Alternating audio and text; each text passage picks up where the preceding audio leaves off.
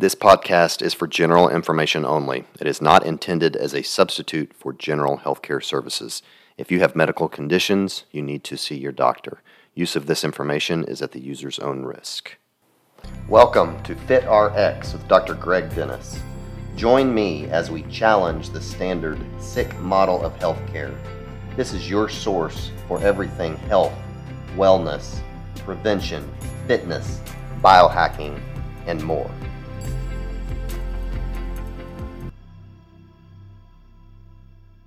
Hello, everyone. Welcome to another edition of FitRx. I'm your host, Dr. Greg Dennis. And if you have listened to this podcast at all, then you know that we have talked a lot about keto, high fat, low carb style of eating, intermittent fasting, that kind of thing. So we're going to go a little bit more uh, in depth uh, today on that. My author is Ben Azadi. Did I just say author? I am an author, so you, you, he is an you're, author. You're accurate there. uh, my, my guest is Ben Azadi, who who is an author. So Ben is the founder of Keto Kamp. Uh, he is a former uh, obese man himself, which I'm sure we'll hear his story. He uh, now is a three times best selling author. Uh, one of which is the book we're going to talk about called Keto Flex. He has his own podcast called uh, the Keto Kamp podcast, and he is a, a, national speaker as well. So, very grateful to have him on the show. So, Ben, welcome to the show. Greg, I'm grateful to be here with you. Thanks for the invitation. All right. So, you know, the very first chapter of your book of Keto Flex, uh, it's titled "From Despair to Hope," and and so let's use that uh, to tell us about just kind of your journey, how you got started you know in this space and and just what got you into researching this and then motivation to to writing these books on health? I got into the health space in 2008 so about 13 years ago where i was 24 years old at that time working a 9 to 5 job that i was not excited about and i was obese at that time. I weighed 250 pounds. I had 34% body fat physically obese but also mentally obese and mentally bankrupt thinking toxic thoughts, going through depression, going through suicidal thoughts, exploring suicide and, and stopping myself because I would just, I kept thinking about my mom if I took my own life and what she had, would have to deal with.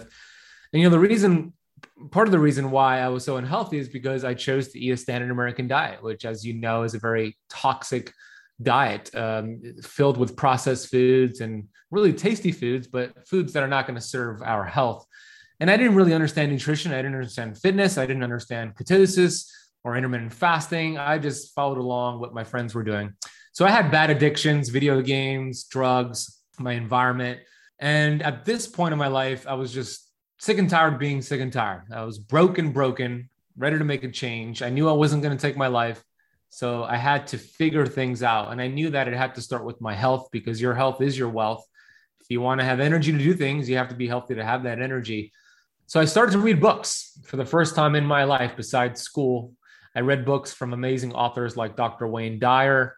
I read books from Earl Nightingale, Jim Rohn, and a few other legends out there. And it really helped me just take ownership over my circumstances for the first time in my life. I no longer played the victim card, I played the victor card. And I started to focus on my health and my nutrition and my exercise. And nine months after taking responsibility, I went from 250 pounds down to 170 pounds, wow. 34% body fat down to 6% body fat, size 38 waist to size 30. So I finally carved out this physical six pack that I always dreamed of being this kid that was bullied and picked on for being overweight. But Greg, the most important thing I believe I achieved was a mental six pack. I, I started to think better thoughts. I started to understand how important those thoughts were and how they how they are important to this day and that's what got me started. Ever since my transformation, I left my job. I became a personal trainer. Um, I was one of those mobile personal trainers traveling to clients. I ended up opening up a CrossFit gym and then selling oh, the wow. CrossFit gym. And then I became certified as a, a, functional health coach. And I started working with some of the most amazing doctors in the world that I work with this day, Dr. Pompa being my mentor, the main one. And uh, yeah, ever since then, I've been on a mission to get the message out there because I saw what it did to me saw what it did to my dad. My dad ended up losing his life from from the complications of diabetes, and it's unnecessary suffering that a lot of people are going through. If we could just do our part and as you know, identify that interference, remove that interference, then the body could heal. We have this innate intelligence within us. And that's what I want to do. I want to get the message out there. So Keto Flex was a manifestation of some of the research I've done over the years. Wow. Well, good for you. Well, congratulations on all that. Thank um, you. So, what do you feel like was the turning point? Because I see obese patients on a daily basis, and you know, I have this conversation. I just had it today. Uh, you know, I have it on a daily basis about, hey, you know, you, you got to change. Or I had a new patient today that was on a you know whole list of medications, and I'm like, you know, we can get you off these medications, but you know, you gotta you got to be motivated. You got to change your lifestyle. Now, some will, and and they'll flip a switch and they'll do it just as you did. Some never do. You know what? What was the turning point? Like, what for you specifically? Just kind of flip that switch, and you're like, all right, I'm I'm doing this. Mm. And it's an important question. I, I believe reasons come before results. So having a strong why makes the how much easier. For me, at the beginning, when I was rock bottom, rock bottom was is, was is, was actually a blessing for me. I didn't understand it being rock bottom, but now that I look back, it was a blessing for me because it forced me to change things. So um, for me, in the beginning, the change was because I wanted to actually get back at my ex girlfriend uh, who broke up with me at that time, which kind of put me into that depression. But that's a shallow reason. As I started to get healthy, I started to see how much better I felt I started to have more goals and ambitions, and then my real purpose started to reveal to myself, and that's when it came became really efficient, and I, I stayed on course because I started to figure out what was important to me, what was my highest values, my purpose, and then I started to live on purpose with my purpose. So that is how anybody can do it. The obese patients that you're working with, somebody who's going through depression right now, somebody who's going through a tremendous amount of symptoms and challenges, that can be a blessing if you use it. It could be a true blessing. And, and it's all on the way, not in the way. A lot of people say, I tried keto and I stopped after seven days. I'm such a failure. Or I, you know, try to follow what Greg recommended to me, but I stopped. I'm such a failure. If there's one message I want to get out, it's, it's that there's no such thing as a person that is a failure. Failure is an event. And as long as you can learn from that, that failure becomes wisdom. So we want to make sure we have support, like you give support to your clients. You want to make sure you control your environment, but you do want to take it just one day at a time. Small tweaks will would lead to giant peaks.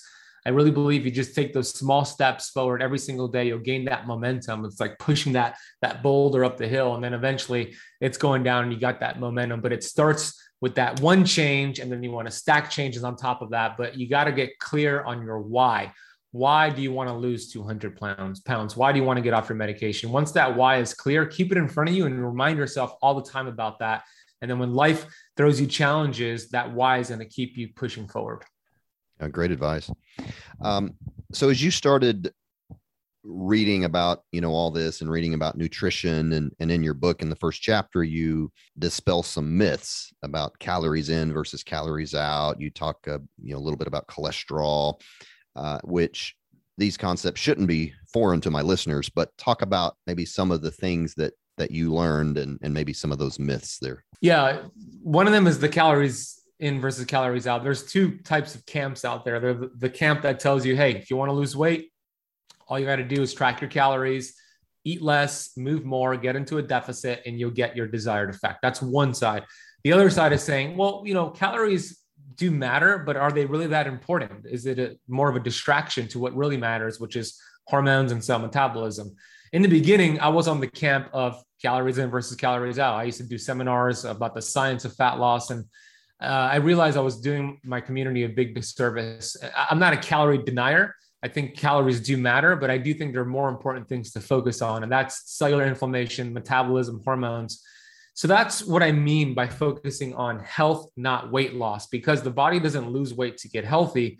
It gets healthy to lose weight. And how you get healthy is reducing cellular inflammation, sensitizing your hormones, doing the things to put in the work to remove that interference. So that's that one myth that I hope we could uh, come to an agreement about because a lot of people are still arguing about this, Greg. I don't know if you see it, but anytime I post about calories in versus calories out, I get a lot of the fitness uh, people come after me telling me that I'm crazy. That all you have to be is in a, in a deficit, but I don't agree with that.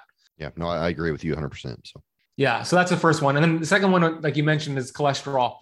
Uh, oh my gosh, have we been duped, my friend? Because ever since Ancel Keys back in the 1950s came up with that seven country study, um, which was really 22 countries that he studied. He cherry picked this data. He fooled the United States. He fooled the world, and we're still dealing with those consequences. We know that cholesterol is essential. I mean, if you think about the cell membrane, which is the intelligence of the cell, the bodyguard of the cell is that membrane it's made of protein, saturated fat, and cholesterol. How could cholesterol be, be bad if your cell membranes is made of it? So, uh, cholesterol helps make your sex hormones. It helps your body produce, uh, store vitamin D and produce vitamin D. It is essential. It is not the bad guy. Uh, this is a quality, stable fat that could actually support the body and actually help you reduce inflammation. So those are two myths that hopefully uh, we could get clear on starting today. Yeah, yeah, for sure. And and like I said, my my audience, um, you know, hopefully that's not the first time they've heard this. Uh, you know, I've done several uh, podcasts on on cholesterol, or I've talked about it a lot, and yeah, no no doubt, it's it's one of, if not the biggest deceptions of our time. I mean, it's a multi-billion dollar mm-hmm. industry. Uh, I had Dr. Uh, Nadir Ali. I don't know if you're familiar with him. Yeah, I love his uh, work. Uh, yeah, yeah. So uh, he's, he's been on my show, and so he kind of di- dispelled a lot of those myths, and he's uh, you know he's fantastic and he breaks down the studies and goes in depth so if anybody wants to hear more about you know cholesterol uh, go back and listen to that podcast. So yeah i couldn't agree agree more. So you you mentioned you know kind of cellular health energy hormones and you you have a whole chapter on that. And and so uh, just talk about that a little bit more if you would. Yeah absolutely. So when we when we think about when we view the body from a cellular view we'll see the body has about 50 to 70 trillion cells inside the body and the the cells have an amazing job it's like an orchestra that's taking place every single second. Every cell i mentioned has this lipid bilayer around it that cell membrane. And then we have these integrated integral membrane proteins also called receptor sites that are integrated into the membrane into the cell. One cell has about 30,000 of these receptor sites. And think of the receptor sites as an antenna signal. An antenna signal's job is to receive a signal and to produce a job these receptor sites are very similar. They receive signals, tell your cells and DNA and mitochondria to produce a specific job. So if they communicate with your hormones, with your nutrients, with your oxygen, with your thoughts. If there is cellular inflammation, then this communication is going to be there's going to be dysfunction. It's like if I put the mute button here on my Zoom and I'm sp- speaking to you, Greg, you'd be frustrated because you can't hear me, uh, and I'd be frustrated because you can't hear me there's going to be dysfunction. That's what's happening when we have too much inflammation. So, focusing on cell metabolism and finding ways, identifying ways to remove interference and reduce cellular inflammation makes your hormones do a better job at communicating with those receptor sites. So, that chapter covers the basics of that. Uh, of course, we have the mitochondria within every cell. There's hundreds of thousands of mitochondria. Uh, as a matter of fact, some of the more, more metabolically active cells, like the eyeballs, the brain, the heart, could have um, 20 to 30 to 50,000 mitochondria in a single cell. What's interesting is that the ovaries uh, actually have the highest concentration of mitochondria within the cells, about 100,000 mitochondria in a single ovary cell. And it's really magnificent because I believe in God, I have a strong faith, but you could replace that word with Mother Nature or the universe. But the way that we were created, it would make sense that the organs in our body that are needed for survival have the highest concentration of the mitochondria, the heart, the eyeballs. So the heart, of course, for beating and uh, for for living, but the eyeballs for looking at your prey or running away. The ovaries for reproduction, the brain for performance. It's really remarkable. So these mitochondria are the energy power plants of the cells. They produce energy, they produce ATP. A lot of people who have weight loss resistance or they're dealing with a certain symptom or disease, they have mitochondrial dysfunction and it's because their membrane is inflamed. So if you could increase cellular function, uh, well, when you decrease inflammation, you'll increase cellular function. And that's what the chapter talks about.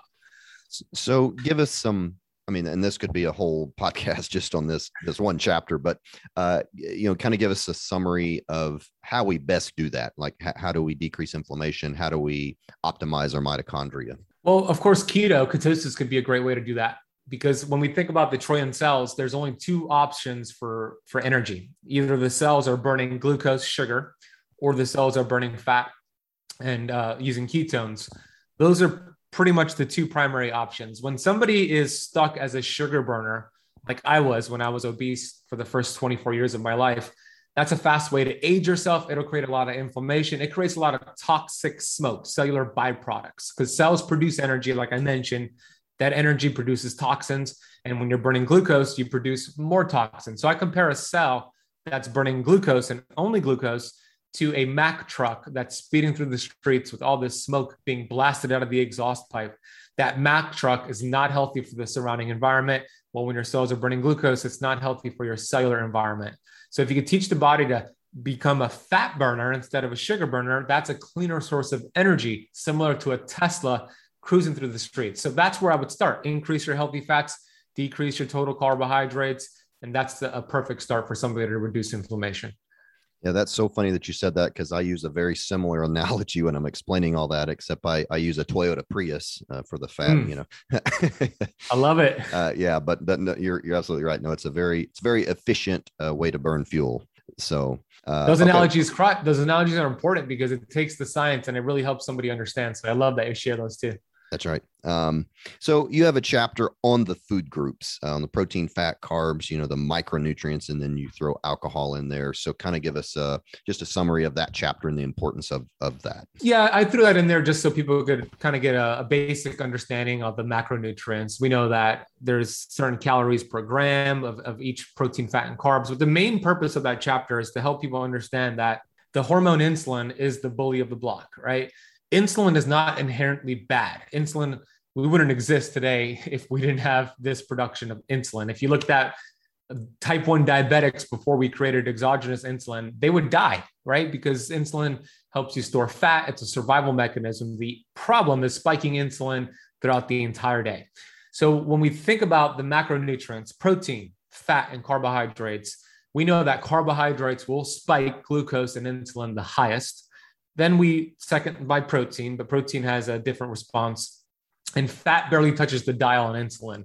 And that's why keto is so great. That's why eating more fat and protein is great because you're keeping glucose and insulin stable. That's going to help you age gracefully. That's going to keep inflammation down. So that was the main focus of that chapter to explain the macronutrients, but explain the difference between a glucose spike from carbs versus fat. Absolutely. And so you have a chapter on the case for keto. And so people have heard me you know, talk again a lot about keto and how, uh, and, and you, you hit the nail on the head when you start talking about insulin. And that's why it, it works so well with weight loss is because we decrease that insulin, which fasting can help with that as well. Uh, I've talked a lot about fasting on here, but give me a case for keto, which is the the um, the title of that particular chapter, instead of when maybe when somebody says, "Oh, you don't you don't have to do keto." I mean, maybe you could do the the Mediterranean diet, or you know, there's all kinds of diets out there. So when we compare all those, what's the case specifically for keto?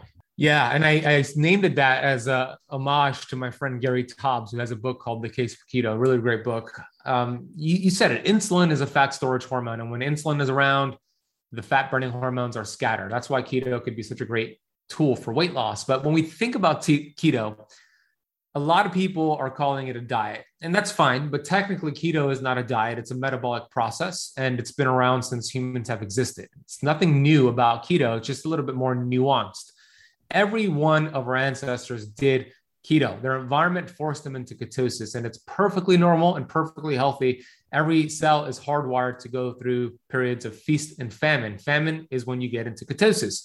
So, keto is great because you teach your body to have this metabolic flexibility and burn fat and then burn sugar and burn fat and burn sugar. But we primarily want to burn fat.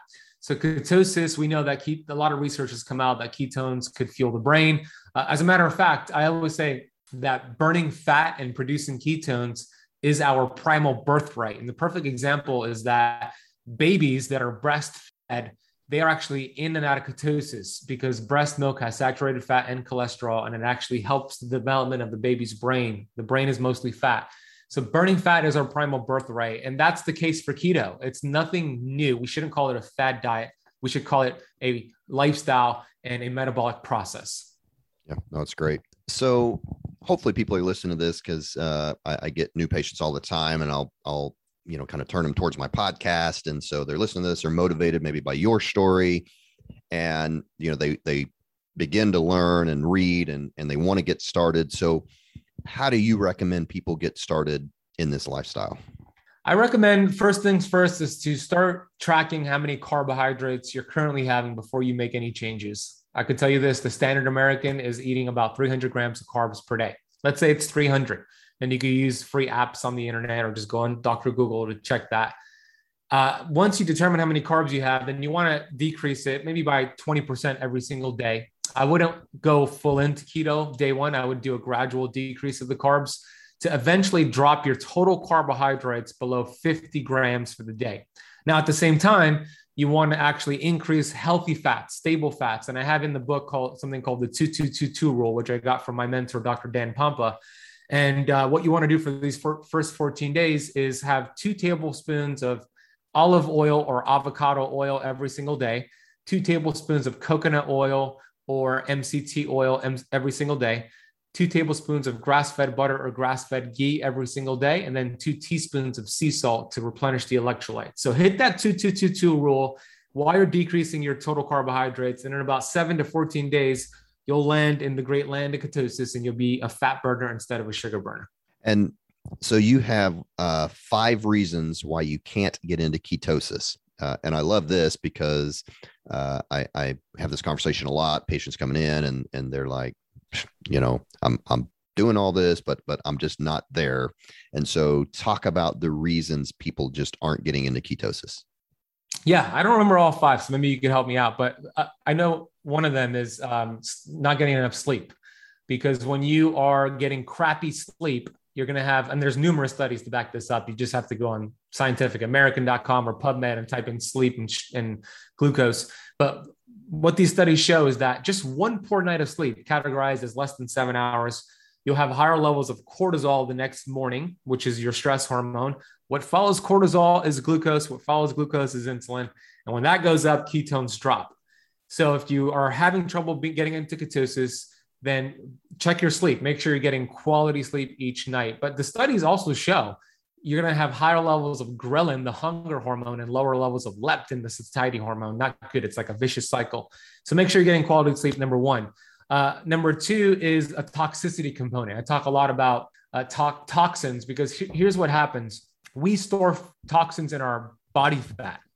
Uh, there's a pathway called PPARY pathway, which act was which is activated when toxins enter the body, and it it's a survival mechanism. The body doesn't want these toxins to kill you right away and enter your vital organs. So it activates this pathway and shuttles the toxins into your fat cells. And you're doing keto, you're lowering your carbs, eating more fat, you're starting to burn fat, release fat cells. Well, your body could burn fat, but it can't burn these toxins that get dumped with it, which could actually raise cortisol and raise glucose and prevent you from getting into ketosis. So, downstream detox tips would be eat more bitters, uh, support the liver and gallbladder, uh, coffee enemas, castor oil packs, but you might need to do something more upstream, like a heavy metals detox. So those are those are two reasons, and I forget all the rest. Maybe you can help me out. And and I would throw a, a sauna, a regular sauna yes. use in there too to, to get rid of toxins and stuff. So um, yeah, and, and so you mentioned obviously too many carbohydrates, and uh, and that's where it's it's just important for people to track their carbohydrates. Um, you know, mm-hmm. I've been in kind of a, a cutting phase recently uh, for just weightlifting purposes. And so I've been tracking my carbs, which I don't normally do. And I've been surprised. And I mean, I do this stuff, I, I teach this stuff, and I've been surprised at just how easy it is to get, you know to get carbs and i'm like oh crap i'm already at, at this you know and and so um that yeah very important just to to you know get an app and, and track those things uh you mentioned uh electrolyte dumping i uh, talk about that for a minute yes yeah, yeah, and you you make a good point. It's important to track because that awareness is huge, and those carbs could creep up very very fast. Electrolyte dumping. So what happens is when you are not doing keto, when you're eating more of a standard American diet, of course you're going to raise glucose and insulin a lot. And when you raise insulin, you store more water weight. That's why a lot of people who follow a high carbohydrate diet they feel bloated and they look bloated. Now, as you decrease your carbohydrates, and get into ketosis, what's going to happen is you're going to release a lot of excess water weight, which is terrific because you'll feel lighter and look lighter, but your kidneys will also release a lot of electrolytes along the way. This is actually what the keto flu is. A lot of people call it the keto flu, which is really just carbohydrate withdrawal symptoms. And this is a big part of it. So you have this electrolyte dumping. So it's important. That's why I recommended that two teaspoons of sea salt every single day. I also talk about what's called the Keto Kamp cocktail in that book, which is having 16 ounces with water every single day, apple cider vinegar, cream of tartar for extra potassium, and then some sea salt uh, every single day is going to be a great way. So we want to make sure we're, we're really strategic with replenishing those electrolytes so you don't experience any symptoms transitioning from a sugar burner to a fat burner. Very good. And then the last one you mentioned is uh, too much fasting too soon. So yeah, I love fasting. I think it's a great, mm-hmm. amazing tool. I know you love it as well. Absolutely. However, when you are not metabolically flexible and you're so used to eating every two to three hours, which a lot of people are, and then you go into a fast, let's say you hear about the amazing benefits of fasting, you're listening to the FitRx podcast and you hear about fasting and you do a 16 hour fast tomorrow, but you haven't put in the work, it's going to look ugly. You're going to feel nasty because you wouldn't just run a marathon without training for it. When you fast too soon and your body doesn't have this metabolic flexibility, the brain is going to panic. It's going to freak out because glucose is going to get low in the brain. You have no ketones to back it up to support you. And the brain will send the body intense signals for sugar and carbohydrates to get that hit of glucose. And yeah, you might have great willpower and persevere, but your body will get that glucose via gluconeogenesis. It'll break down some protein to do that, which could be a bad thing sometimes. So you want to make sure you're getting fat adapted beforehand. That's why my first pillar in the book is the fat adaptation pillar. And the second pillar is the fasting pillar. We pair it after 14 days. Yeah. Yeah. No, I like that. Great advice. Um, so you have a chapter called Flex, and I'm assuming you're talking about metabolic flexibility. Is that correct?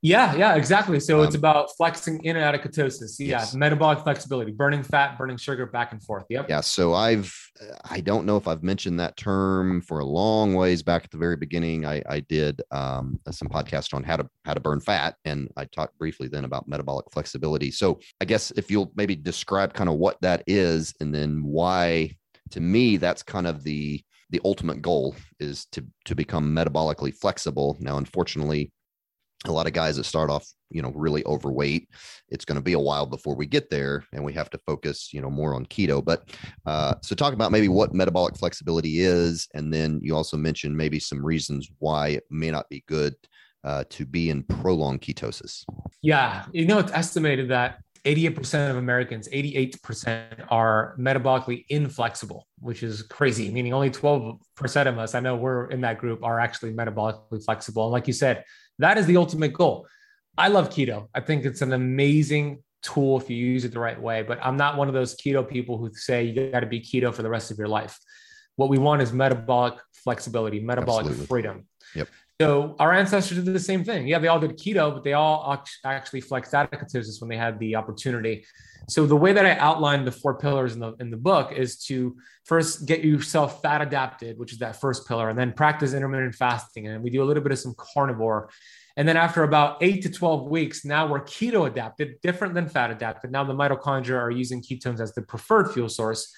At this point, then we start flexing. We start having a strategic, what I call a keto flex day or a feast day, where you have higher healthy carbohydrates to get yourself out of ketosis. And if you've done it the right way, you should be able to get right back in within 48 hours. And that is metabolic flexibility. That's what we want. That's what makes this more of a lifestyle and not some fad diet. Um, and then you talked about the four reasons why in the book, I talk about four reasons why we don't want to stay in ketosis long term. Now, since the book came out, there's actually a fifth reason as well um, that we could talk about, which is very, very fascinating. I actually have I'm working on a I'm doing a lecture next this month in Orlando at a keto summit. So I have this fresh here. So I'll talk about this fifth reason first because it's fresh in my mind, um, and that is an increase in uh, a nasty free radical called 4-HNE, which is hydroxy hydroxynonenal 4-HNE. Uh, I was looking at some research and it shows that this is a buildup. This, this toxic free radical gets built up with prolonged ketosis. What it is, when your body's burning lipids, lipid oxidation, in the beginning of keto, it builds up, but then your mitochondria adapts. It's like a hormetic response, and your, your body gets stronger. But if you are in ketosis for too long, then it slowly, gradually builds up, and it's been linked to cancer. It's been linked to other diseases out there. So that's a bad thing. We don't want to be in ketosis for too long because you get a you could get a buildup of this 4-HNE. And I could give you some of the studies here if you want to put in your notes. I have uh, three of them here that I'm looking at. That's one reason. Another reason is, especially for women, we want to make sure we're supporting the thyroid. And I mentioned insulin earlier. Insulin is needed for certain hormonal conversions. One of them is actually T4 hormone, which is the inactive form of thyroid, to convert that to the active form of thyroid T3. And with chronically low levels of insulin, AKA long term ketosis, this conversion is going to get, uh, it's not going to be efficient. And you could create some thyroid issues. And it happens more in women than men. So by having a flex day, a higher healthy carb day, you get healthy spikes of insulin, you make these hormonal conversions. This is also true for progesterone. Progesterone is what keeps estrogen in check. And it's important to build that up, especially right before a woman's menstrual cycle.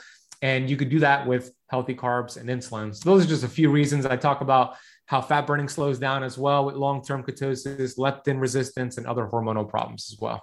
So you may have said this a minute ago, but uh, how often do you recommend somebody has a higher carb day? So let's just say they've been doing keto for a while and they've they've maybe you know reached their weight loss goals. What is your recommendation? You know, once a week. What do you suggest? Yeah. So if they if they're at that point, they actually reach their their goals of weight loss, then once once per day, excuse me, once per week is great. So I have what's called the five one one rule in the book. It's a seven day protocol of keto flexing. How it works is Five days out of the week, you're going to be practicing your intermittent fasting schedule and you're going to be eating keto friendly meals during those five days. So you're in ketosis for those five days. The first one in that 511 rule is a 24 hour water fast. Just go dinner to dinner, lunch to lunch, which could be tremendous for the gut, tremendous for autophagy and other benefits. The final one is a keto flex day. And you could choose any day out of the week that you designate this for, but you're going to have about 100 to 150 grams of healthy carbs no fasting, and strategically get yourself out of ketosis. So that could be a protocol for, for most people who hit their goal weight. So what do you suggest with and and uh, I'll use my wife as an example. She's been fairly strict keto. I mean, you know, she's probably not always in ketosis, but she's been fairly strict for gosh years. And if so, she eats too many carbohydrates. I mean, it doesn't make her feel good. And so if somebody is having eh, you know a day where they're eating higher carbohydrates like that you know what uh, and and and say maybe say the carbohydrates don't you know don't make them feel good what do you what do you suggest for that I've seen this with uh, a lot of individuals who have been doing keto for a long time. When they have carbs, it just they don't feel good. So it needs to be more of a gradual approach. Instead of having 150 grams of carbs on that day, maybe it's 70 grams instead of whatever 40. Uh, you could also do it with just a caloric surplus on that day uh, or a protein surplus. The goal is to get more of mTOR and less uh, autophagy, less of a catabolic state. Um, for your wife, if she, you know, if she, anybody who's having a monthly cycle, a menstrual cycle, in the book chapter 12 i have an entire chapter on um, keto and fasting for women. But for the menstruating women i talk about the importance of doing flex days five to seven days before the period to help build that progesterone. So those that could be a strategy for her to do that five days prior. But instead of going up to 100 150 grams of carbs it could be 70 to 75 maybe just a caloric increase or a protein increase. Gotcha. Yeah makes sense Okay. Um, well, I want to ask you about sleep because you have a whole chapter on sleep, and you mentioned a minute ago the importance of sleep. And you're absolutely right. If people aren't uh, sleeping well, if they're stressed all the time, their cortisol is going to be high, which raises insulin. So you're kind of shooting yourself in the foot. And I think you've written a whole book on sleep. So talk about um, maybe just give us some you know biohacks for sleep and then you you even mentioned maybe some sleep supplements so what are some things we can do to help our sleep yeah, sleep is so important. A lot of amazing things happen during sleep. The brain shrinks in size up to 60% during delta stage four sleep, deep sleep. And then you have the cerebral spinal fluid flushing over the brain, flushing out toxins, accumulated plaques and proteins. You're also burning fat. Uh, and then you have REM sleep, which is rapid eye movement sleep, where you're taking short term memory and processing it for long term memory. So that's going to help with your memory. And if you're not getting enough sleep, you're gonna it's gonna be difficult to lose weight, difficult to focus. It's just gonna be very challenging to do what you want to do. So some biohacks. That chapter, I think I have like 15 biohacks. That some biohacks, basic things are going to be keep your bedroom cold, 65, 67 degrees Fahrenheit. A lot of studies show you get good, deep restorative sleep. Dark bedroom, so you could activate melatonin and decrease cortisol. That's important. You could take supplements, of course. I'm a big fan of strategic supplementation. Uh, melatonin from a quality source could be great. Uh, you could do things like CBD oil, There's also something called banana tea, which I talk about in my book. Um, it turns out the peel of a banana has more of these micronutrients, potassium and magnesium, than the actual banana itself. So what you want to do is grab an organic banana, just boil it with water until the peel starts to turn brown a little bit, and then pour that into a cup. And you would discard the banana or put it into the freezer and just drink that as a tea. It's like nature's NyQuil. I learned this from uh, Dr. Michael Breus.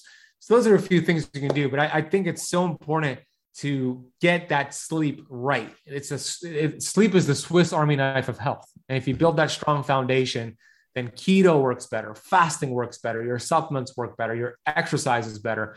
It starts with sleep. For sure. Yeah, I like it.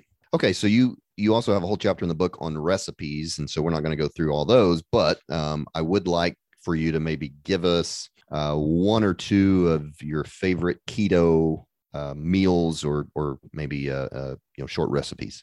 Yeah, so having like a fatty salad could be terrific. I'm a big fan of bitters, arugula, dandelion greens. I love like bok choy, broccoli, but a, a green leafy uh, leafy greens in a big bowl with olive oil. I love olive oil and maybe some grass fed beef or some wild caught salmon. That could be great.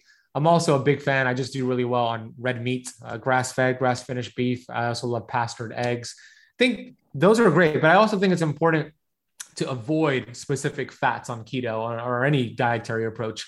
These, these vegetable oils, industrial seed oils, they're highly, highly inflammatory. Canola oil, soybean oil, cottonseed oil, safflower oil, peanut oil, um, rice bran oil, highly, highly inflammatory, even worse than sugar. I, have interviewed so many leaders in our space, and they all agree that many of them agree that they're worse than smoking cigarettes. I mean, they're so inflammatory. We want to eat more stable fats, like the 222 rule and the ones I just mentioned in those recipes. So stick with the uh, real food. You know, it's funny. I mentioned in the book that humans are the only species smart enough to create their own food, and they're the dumbest to actually eat it. okay, so just eat real food. yeah, for sure. No, yeah, couldn't agree more.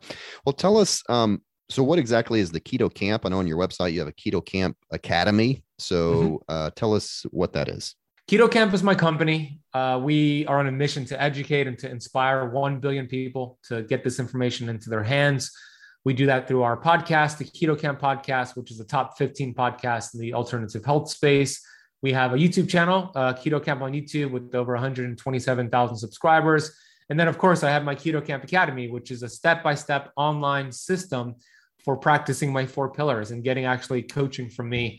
Uh, we have hundreds and hundreds of students in there, and it's a great, just all in one program to get the exact blueprint on what to do, how to navigate this, and how to do it for long term strategies. So, we're in a mission. We want to get the message out there, just like you're doing, Greg. And a lot of people need this information. A lot of people are going through unnecessary suffering and if they could get this valuable information it'll it'll change their lives and then they'll share that with their community and it'll just be a, a ripple effect yeah, awesome for sure. Okay, so I'm gonna kind of pin you down here because I always kind of finish up by asking my guest to give us one health tip that could make us healthier today. So, uh, if you could pick one thing out of everything we've been talking about, what would you say? Yeah, great question. I would say that you you become what you think about most of the time, and your greatest power is your ability to change your thoughts, choose your thoughts, and if you could change your thoughts, you could change your life. Uh, Dr. Wayne Dyer said when you change the way you look at things, the things you look at change. Your thoughts could create disease, or your thoughts could build health. And if that might sound a little woo woo to you, like, whoa, what is this guy talking about? How could your thoughts do that? Well, there's actually science to back it up. If you look at the work of Dr. Bruce Lipton, who I had on my podcast, he's proven that a thought is a frequency, a sound wave that connects to those receptor sites on your cells, penetrates the membrane, and tells your DNA to produce a certain protein. If it's a toxic thought, a hateful thought, a negative thought, that protein could lead to disease and inflammation. If it's a loving thought, an abundant thought, a, a grateful thought, that protein could lead to health just with your thoughts. And the average person is thinking 60,000 thoughts per day. So, my greatest tip that I could give you is to get, become really aware with your thoughts because if your thinking is stinking, your dreams are shrinking. And that could be your health dreams, your financial dreams. It's just your entire life. We don't get what we want in life. We get what we are. And what we are are those thoughts. And that could be the greatest tip I could ever give you. All right. I like it. All right. So uh, if people want to get a hold of you, they can go to Ben Azadi, and that's A Z A D I dot com. And Yes, then sir. you mentioned you have the um, the Keto Kamp podcast. Mhm. Uh, any other ways people can connect with you? That's great. Uh, and it's Kamp spelled with a K, if anybody's wondering. And then I'm on all social media platforms. If you just type in my name, Ben Azadi, I'll pop right up. I'd love to hear from you. I'm very, very accessible. Okay. Awesome. Well, love what you're doing. Love the message you're, you're getting out there. So uh, really appreciate it and uh, appreciate you sharing your time with us today and the book and uh, yeah, just everything. So Thank you, Greg. Love what you're doing too. And thanks for Yeah. having me. brother. appreciate it. And uh, thank you guys for listening. And uh, we will talk to you next time. Thank you for listening to FitRx. I invite you to share this with friends and family. If you would like, you can check out our website at vibrantlifedc.com or you can email me at drgreg at vibrantlifedc.com.